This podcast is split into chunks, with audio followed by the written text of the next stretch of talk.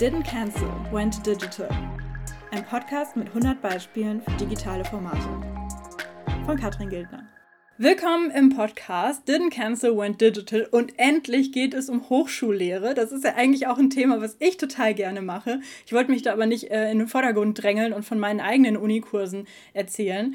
Deswegen ist jetzt Tobias da und erzählt von der digitalen Lehre und zwar ist Tobias eigentlich der Inhaber einer Agentur für datengetriebenes Marketing, aber er unterrichtet auch gerne an einer Hochschule in Köln und hat da einen Kurs, der nennt sich Datenkompetenz für Marketingmanager.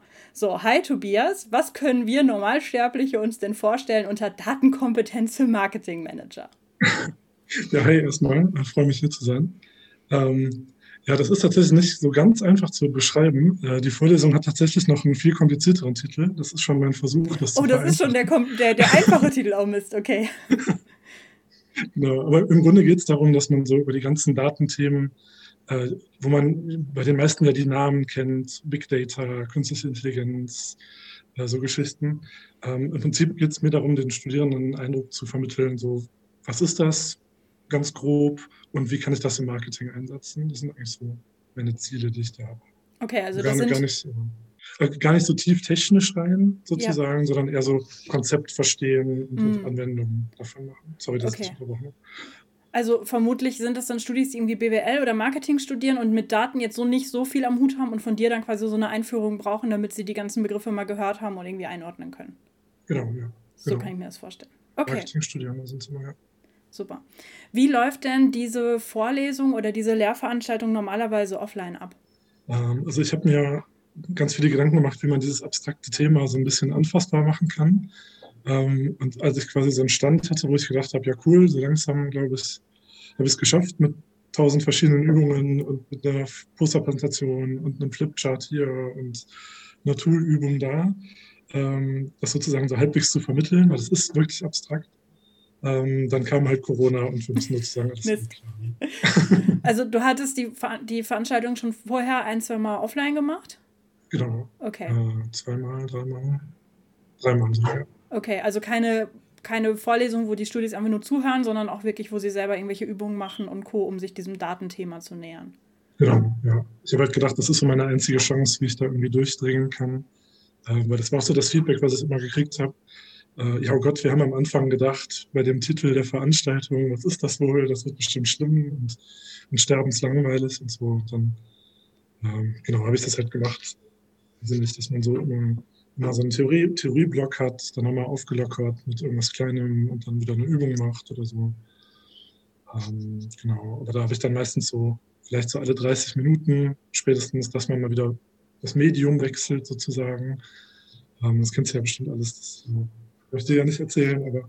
Mir nicht, aber den Hörerinnen und Hörern. ja, ähm, weil das fand ich als Seminarteilnehmer selber auch immer ganz schlimm, wenn ich so das Gefühl hatte, so Gott, wir haben jetzt hier seit anderthalb Stunden Frontalbeschallung oder so. Ähm, ja, da ist man ja irgendwie raus, relativ schnell. Ja. Und dann gerade bei so einem abstrakten Thema noch, das macht es halt auch eher schlimmer, finde ich. Ähm, genau, aber dann habe ich halt bei meinem ersten Durchgang online, habe ich dann gemerkt, dass 30 Minuten viel zu viel sind. Ähm, das hätte mir eigentlich auch klar sein müssen, weil ich mag auch Webinare gar nicht so gern selber, äh, weil ich da auch immer ganz schnell abgelenkt bin und irgendwie was anderes machen will. Ähm, das habe ich aber tatsächlich dann erst nach der ersten Online-Vorlesung bemerkt, dass, also wie lang das ist für die Leute, wenn die einem nur zuhören und nicht mal selber was machen können. Ähm, genau. Was das angeht, da habe ich dann angefangen, wirklich so maximal fünf Folien und dann muss eigentlich wieder was passieren. Mhm. Wie so als Credo sozusagen selber auf die Fahne zu schauen. Mhm. Und das was passieren, mhm. ich bin mir sicher, du konntest wahrscheinlich nicht alle Übungen, die du sonst mit den Studis in Präsenz gemacht hast, einfach eins zu eins digital übertragen. Also gut, es gibt, wenn man zum Beispiel irgendwie so eine Flipchart vorbereitet und sagt, macht mal irgendwie nimmt mal Post-it und ordnet es zu. Sowas kann man ja zum Teil mit Miro und Co. abbilden, aber das ist ja nicht bei allen Übungen so einfach. Wie bist du da denn vorgegangen, zu gucken, welche Übungen du beibehalten kannst und wo du dir was Neues überlegen musst? Es ist tatsächlich so, dass man erstmal wirklich, wie, du quasi gesagt hast, also eigentlich bei jeder nochmal überlegen muss, wie, wie mache ich es denn überhaupt? Das hatte ich mir auch am Anfang ein bisschen einfacher vorgestellt, ehrlich mhm. gesagt. Ähm, also bei manchen geht es ja wirklich eins zu eins. Ich habe auch teilweise Arbeitsblätter, die ich sonst ausgeteilt habe, dann einfach in den Chat verschickt. Aber das darf man natürlich auch nicht zu oft machen. Also das ist ja auch, also das kann man natürlich zwei, drei, vier Mal im Semester machen oder so, aber dann wird es halt auch irgendwie langweilig für die Leute. Äh, bei manchen Sachen habe ich dann auch wirklich einfach gegoogelt und habe ich so gedacht, oh Gott, wie zeichnen wir denn zusammen Diagramme? Weiß ich nicht. Ähm, das, war so ein, das war so ein Beispiel, was echt super war. Da habe ich, glaube ich, zwei Minuten gegoogelt, eine Minute ausprobiert und dann wusste ich, es ist irgendwie diagrammeditor.de, funktioniert wow. super oder so. Also wirklich der, der, erste Treffer bei Google. Also so kann es halt auch mal laufen. Mhm. Ähm, genau, aber ganz viel gemacht, hast du ja auch gerade schon gesagt, habe ich mit Miro tatsächlich. Das war, das war ein äh, Tipp, den ich auch gekriegt hatte vorher von einem Kollegen. Ähm, das fand ich super. Also da, da habe ich die Studierenden selber Sachen erarbeiten lassen. Da habe ich dann teilweise nur ja, teilweise gar nichts vorgeben müssen, teilweise vielleicht so ein paar Stichworte im Tool vorbereitet oder so. Und dann so, mir fällt zum Beispiel gerade eine Übung ein, da geht es darum, dass man so ein bisschen aus verschiedenen äh, Perspektiven sich dem Thema Daten nähert. Ähm, dann habe ich zum Beispiel so gemacht, also das ist jetzt, glaube ich, super abstrakt zu erklären in einem Podcast, fällt mir gerade auf. Aber, Zu, zur Not machen wir noch eine, äh, einen Screenshot oder irgendwie eine Skizze oder sowas in die Show Notes, wenn die Leute jetzt Schwierigkeiten haben, uns zu folgen. Aber wir müssen einmal kurz sagen, Miro ist ein digitales Whiteboard. Also bei Miro hat man quasi eine riesige leere Fläche und kann damit ganz viel machen, was man sonst auf einem normalen Whiteboard machen würde, wie zum Beispiel einfach zeichnen mit dem Stift, Text draufschreiben, aber auch Post-its, ne, was ja alle hippen Workshopper lieben, bunte Post-its hin und her kleben. Und ähm, was kann man damit noch machen? Es gibt auch schon einige Vorlagen. Das finde ich eigentlich sehr praktisch von Miro, dass man dann einfach zum Beispiel sowas wie ähm, so ein Kanban-Board oder so sich da einfach als Vorlage da rein äh, holt und dann kann man damit arbeiten. Genau. Und ähm, erzähl doch mal, wie hast du denn dieses Miro-Board gestaltet und wie sah die Aufgabe dann aus? Genau. Also ich habe auch, äh, auch viel mit so Post-it-Sachen gearbeitet tatsächlich. Ähm, ich überlege gerade vielleicht, ist das ein einfacheres Beispiel? Also bei einer Übung ging es dann darum, dass man einfach so einen Prozess in der Reihenfolge bringt. Da habe ich dann einfach die Prozessschritte äh, so wild durcheinander gewürfelt im Tool angelegt und dann sollten die da, die Studierenden in, in Gruppen, äh, also ich habe sie dann in Breakout-Sessions geschickt, zu dritt oder zu viert, ähm, sollten die quasi diskutieren, wie die richtige Reihenfolge ist. Mhm. Und dann im zweiten Schritt äh, nochmal mit so einem Icon, da gibt es ja auch so Icon-Galerien, die man nutzen kann. Ähm, einfach nochmal sagen, was sie denken, bei welchem Schritt, wo geht am meisten Zeit für drauf. Sowas mhm. zum Beispiel. Das war so eine einfache Sache. Ähm, was zum Beispiel echt gut ging, finde ich. Ähm, bei einer anderen Übung, da fand ich die Idee immer so witzig.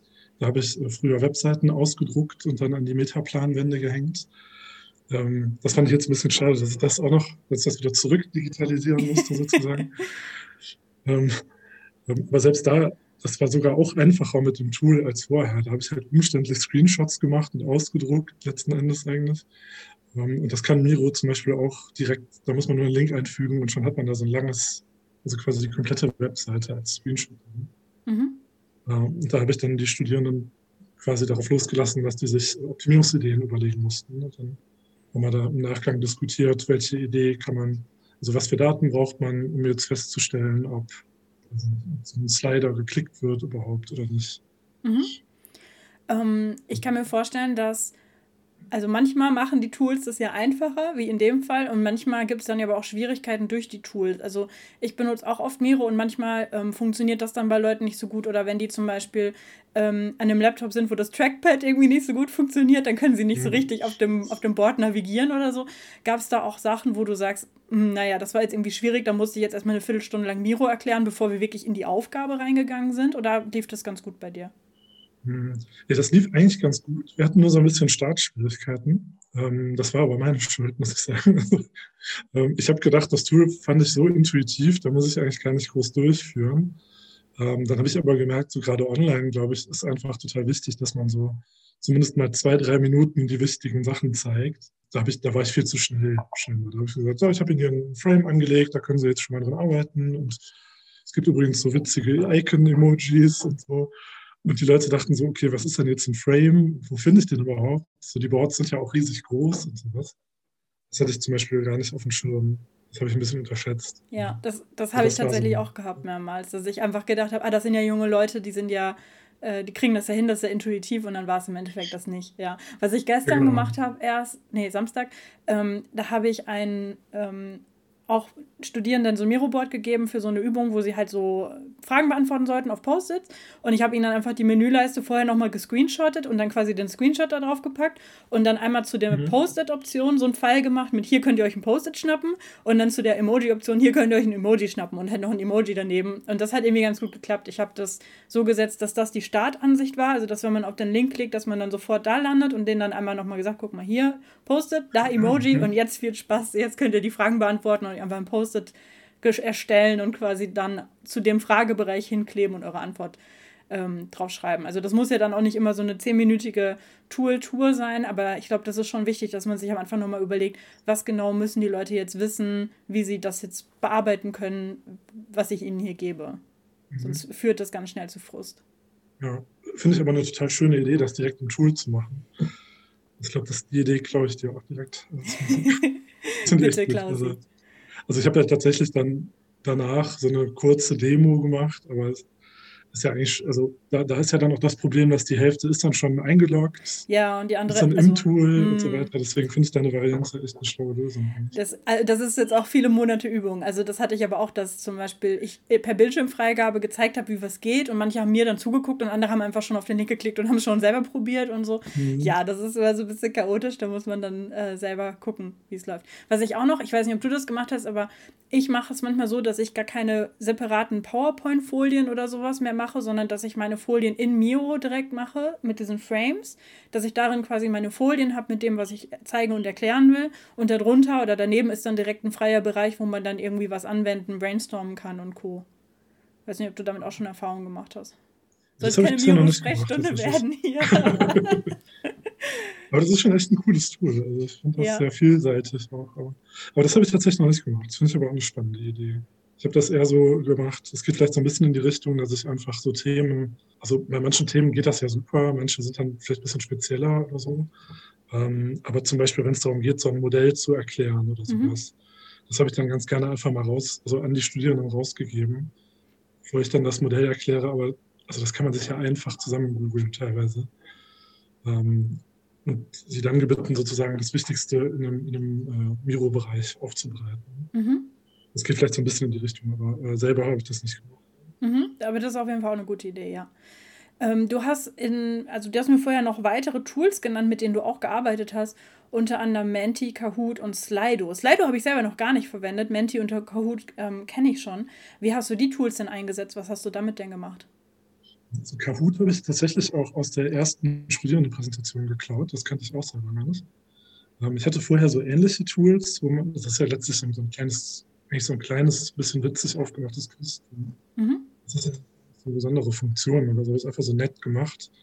Dann kommt dann noch so Musik dazu, das hat so ein bisschen Gamification-Einschlag. Das fand ich total super. Das habe ich direkt gedacht, das ist ja viel, es fühlt sich gar nicht so nach Vorlesungsinhalt an, sondern irgendwie so eine lockere Pause oder so. Das finde ich mhm. sehr gut. Deswegen, das, äh, das habe ich dann tatsächlich auch schon auch ein, zwei, drei Mal genutzt. Einfach auch um so ein Mini-Quiz zu machen. So. Ähm, das habe ich teilweise mal zur Wiederholung genutzt. Mhm. Ähm, dann wirklich ähm, ein Thema in einer Vorlesung abgeschlossen und dann die Woche drauf nochmal so die fünf, sechs wichtigsten Fragen dazu. Ja, das ging ganz gut. Oder halt quasi der, der Gegenteil, das Gegenteil davon. Ähm, dass man so einen Wissensstand abfragt oder so. Mhm. mhm. Das habe ich vorher auch eher, das hatte ich tatsächlich einmal auch im Miro gemacht. Kreuzen Sie bitte an, wo Sie sich einordnen wollen. Mhm. Sowas, das geht ja auch ganz gut im Tool, aber das ist dann natürlich eher, also in dem Beispiel wirklich sehr trocken. Das kann halt so ein Kahoot ziemlich gut finden. Ja. Ich habe dazu auch eine Anekdote. Ich habe mal einen zweiteiligen Workshop gemacht ähm, mit Leuten von so einem Asylfreundeskreis, die gerne auch Online-Angebote für die Geflüchteten machen wollten, die da in ihrem Ort wohnen und mit denen sie halt ähm, sonst immer dann so Deutschkurse und Sprachcafés und solche Sachen gemacht haben. Und da hatte ich denen auch Kahoot und so vorgestellt. Und das waren aber, ich sag mal, so ein bisschen ältere Leute. Ich habe gedacht, naja, die, das, die werden da eher sagen, ach, so eine bunte Spielerei, das wollen wir nicht. So. Und bei der zweiten Sitzung, eine Woche drauf, hat dann tatsächlich ein Team schon eine Kahoot-Sitzung vorbereitet gehabt und gefragt, ob wir die zusammen spielen können. Und ich so, ja klar, also habe ich eigentlich, also hatte ich jetzt nicht mit gerechnet in meinem Seminarplan, ist dafür eigentlich keine Zeit. Aber hey, wenn ihr da Bock drauf habt, klar, machen wir. Und dann haben die quasi zu ihrem Verein ein Kahoot-Quiz gemacht.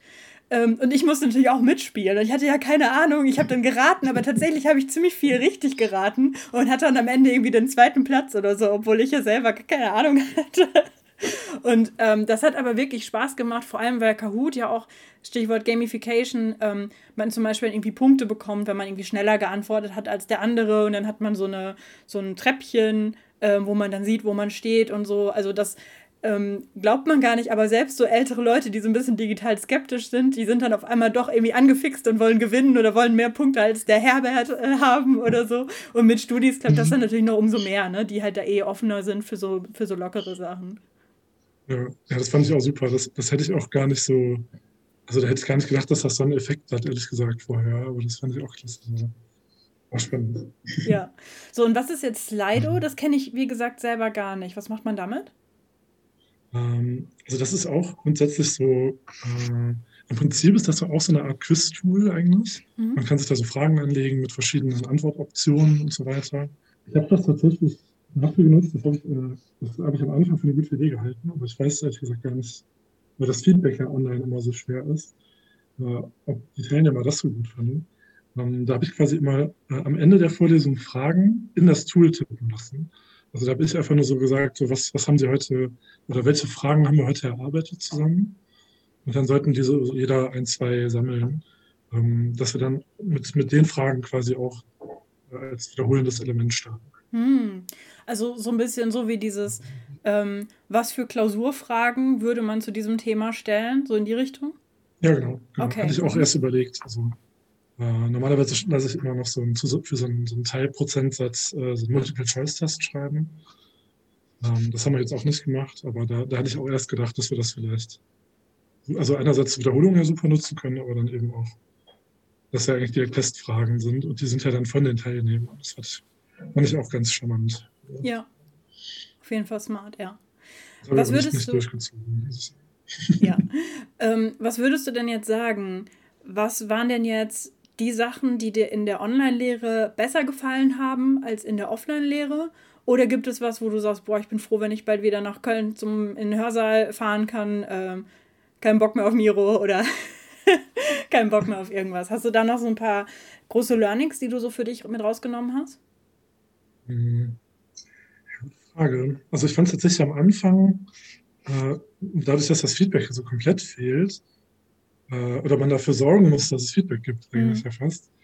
Ähm, also das fand ich so die ersten zwei, drei Durchläufe echt extrem anstrengend und ja, sehr negativ dadurch, weil ich die ganze Zeit, also man hat ja schon ein sehr gutes Gefühl einfach dadurch, wenn dann da 15 Leute im Raum sind. Man sieht ja, ob die gelangweilt sind. Spielen die, die am Handy brauchen. rum oder lauschen genau. die dir und schreiben fleißig mit, ja. Ja, das, das, das, das fand ich ganz schwierig. Mhm. Ich dachte, ich kann die ja jetzt auch nicht fragen, so ja, weiß ich nicht. Ich habe dann am Anfang auch mal gesagt, ja, wenn Sie eine Pause brauchen, sagen Sie Bescheid oder klicken Sie ja einfach das Klatsch-Emoji an oder so. Das hat dann irgendwie auch keiner gemacht. Ähm, deswegen, das fand ich alles relativ schwierig.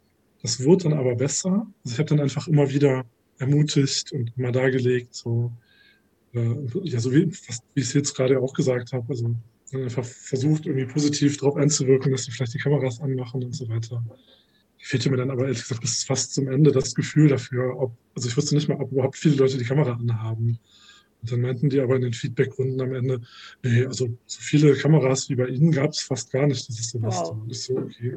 Ich habe eigentlich gedacht, das wäre wenig, aber man hat, also das will ich mal sagen, äh, also man hat ja gar kein Gefühl dafür. Das mm. komisch. Das wird jetzt halt schon besser. Und ich glaube, Miro würde ich auch vermissen als Tool tatsächlich. Das fand ich schon sehr cool. Ja, insgesamt, weiß ich glaube, ich neige da doch eher dazu, lieber im Seminarraum sein zu wollen. Mhm. Das trotz so digitalem Hintergrund, da denkt man ja auch mal, ja, vielleicht macht man da was falsch oder so. Ähm, also, was ich vor allem vermisst habe, ist dieses spontane Reagieren können. Mhm. Also ich habe zum Beispiel einmal bei einer Übung bemerkt, das war auch so eine Brainstorming-Übung in zwei Gruppen dann merkte ich so währenddessen, dass die, dass die so kompetitiv waren und immer so wie viel haben die anderen schon und so. Mhm, mh. ja, das ist ein kleines Beispiel, aber dann habe ich halt gesagt, ja, okay, dann äh, ändern wir das jetzt so, die Gruppe gewinnt, die die meisten Ideen hat. Zack, waren die alle total dabei auf einmal. Yeah, mhm.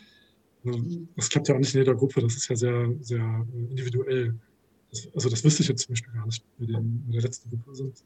positiv diese drauf sind. Mhm. Das, also da, das, das, also ich es auf jeden Fall nochmal ausprobieren mir irgendwie vielleicht auch noch mehr Richtung Feedback überlegen. Ähm, ich glaube, das war jetzt schon ganz okay, aber so richtig, so richtig auf dem Stand wie die Vor-Ort-Veranstaltung war es, glaube ich, noch nicht. Das ist ein, ein guter Punkt, so dieses mit den anderen in Austausch treten. Klar, es gibt Breakout-Rooms und so weiter, aber sowas wie, hey, die da drüben, die sind schon, die haben das keine Ahnung, Digital Marketing Canvas schon fast komplett ausgefüllt und wir sind noch beim zweiten Feld, so, hm, scheiße, müssen wir mal äh, ein bisschen Zahn zulegen und so. Das ist tatsächlich noch ein Punkt, wo man sich echt überlegen muss, wie man das machen kann. Ich habe gerade überlegt, ähm, bei Miro gibt es ja auch die Funktion, dass man so Kärtchen zuklappt, dass, dass gerade noch nicht alle die sehen, sondern nur du. Ob es da irgendwie eine Möglichkeit gibt, dass man den Leuten also, dass man das zum Beispiel irgendwie macht, dass die eine Gruppe nur ihre eigenen Kärtchen sieht und die andere nicht. Und man sieht zum Beispiel die Anzahl der Kärtchen und sieht, ah, die haben schon zehn Ideen, wir haben erst fünf, müssen wir nochmal einen Zahn zulegen oder so. Ja, das sind dann so Sachen, die sind online, äh, offline sehr einfach. Da muss man online immer echt gucken, gibt es da noch irgendwelche Tools, gibt es da irgendwelche Möglichkeiten, um das dann ähm, irgendwie nachzumachen. Aber wenn du sagst, du willst auf Miro nicht verzichten, ich meine, das wäre zum Beispiel auch eine Option, die Studis werden wahrscheinlich eh pro Gruppe oder pro Tisch immer einen Laptop dabei haben in der ähm, Präsenzvorlesung, dass man dann trotzdem zum Beispiel mit Miro arbeitet und einfach sagt, hey, jede Gruppe, da muss immer einer einen Laptop dabei haben und euer Gruppenboard befüllen oder sowas. Das kann man ja mit Sicherheit auch mhm. verbinden in der Zukunft. Ja, ja kann ich mir auch vorstellen. Finde ich auch ganz spannend. Ähm, vielleicht ist das ja sowieso, also vielleicht wird das eh so kommen, dass das so, so hybride Veranstaltungen werden, dass man immer so einen gewissen Online-Anteil hat. Oder sowas. Mhm kann ich mir bei uns zum Beispiel gut vorstellen, weil die wenigsten wirklich in Köln wohnen. Die meisten reisen eigentlich an. Das war jetzt zumindest auch das Feedback aus der Gruppe jetzt, dass die da eigentlich äh, grundsätzlich Bock drauf hätten. Dass mhm. man gar nicht immer zur Uni muss, sondern erst ein Drittel online ist oder so. Das finde ich zum Beispiel auch ganz schön. Ja, und ich meine, Thema äh, digitales Marketing, das bietet sich doch eh an, da viel digital zu arbeiten. Ne? Also wir, wir lehren ja nicht Archäologie oder sowas. Schöner Vergleich, ja, stimmt. Ja. Ja, das ist ja auch das Coole. Man kann ja auch wirklich mal in Tools arbeiten. Also, das war jetzt zum Beispiel auch eins zu eins möglich, weil du eben gefragt hast. Mhm. Ähm, also wir, wir werten dann zum Beispiel immer Webseiten und, und äh, Kampagnen in Google Analytics aus. Das ist ein Webseitenanalyse-Tool.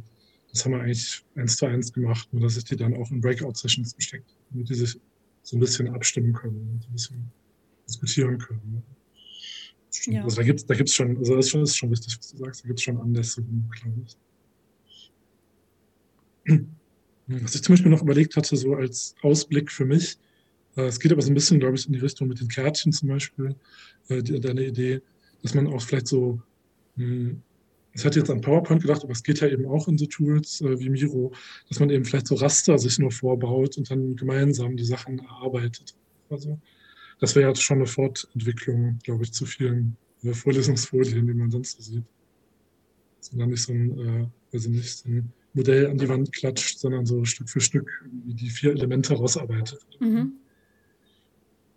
Das wäre sowas, da würde ich im nächsten Semester mal ein bisschen mit rumspielen zum Beispiel. Ja, auf jeden Fall. Sehr gut. Noch was möglich. Aber jetzt haben wir ja schon einige äh, Tools besprochen, einige Ideen gesammelt und hoffen, hoffe ich natürlich, dass wir damit Leute ähm, auch motivieren, die selber irgendwelche Workshops, Lehrveranstaltungen und Co. machen und sehen, ähm, geht auch online. Deine Studis. Äh, hey, also wenn viele die Kamera anhatten, das ist auf jeden Fall immer ein gutes Zeichen äh, bei den Studierenden. Wenn da eine Lehrveranstaltung langweilig ist, dann ist die Kamera aus und dann sind die Leute vielleicht auch mal AFK und hören nicht mehr so gut zu.